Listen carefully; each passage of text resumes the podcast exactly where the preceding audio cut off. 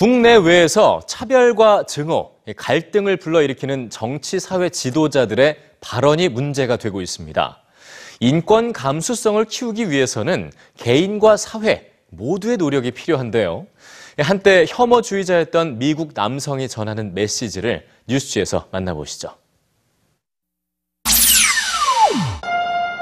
굵은 팔뚝 가득한 문신이 강한 인상을 주는 이 남성은 한때 미국에서 악명 높은 혐오단체의 주요 멤버였습니다.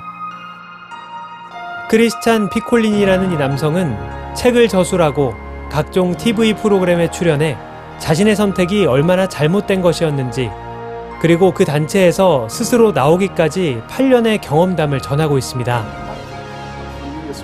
이탈리아 이민자 가정에서 태어나서 생계로 바쁜 부모님으로 인해 외로운 10대를 보낸 피콜리니는 골목에서 만난 한 남성을 따라 국수주의자들의 단체에 가입했습니다. 세상을 잘 알지 못했던 그는 다문화 정책으로 인해 백인이 피해를 본다고 믿었고 이민자들이 범죄와 폭력을 저지르고 마약을 남용한다고 비난했습니다. 그러면서도 자신과 동료들이 그들을 향해 저지르는 혐오 발언과 폭력에 대해서는 철저하게 부정했죠.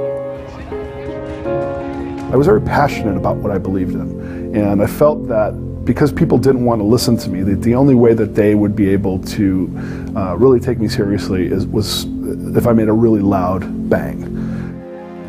혐오단체에서 활동한 8년.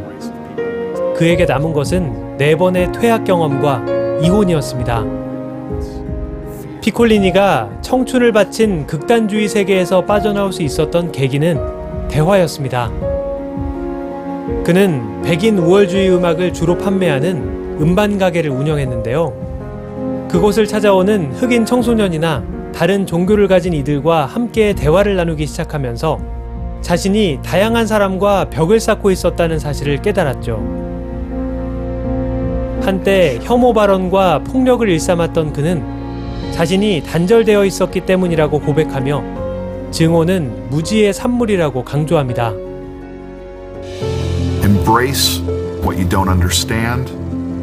Make an effort to connect with the people that you fear the most. 그가 20년 가까이 극우주의자와 세상의 많은 사람에게 전하고자 하는 단 하나의 메시지는 바로 공감입니다. It's our responsibility to go out there as human beings every day and to make good happen.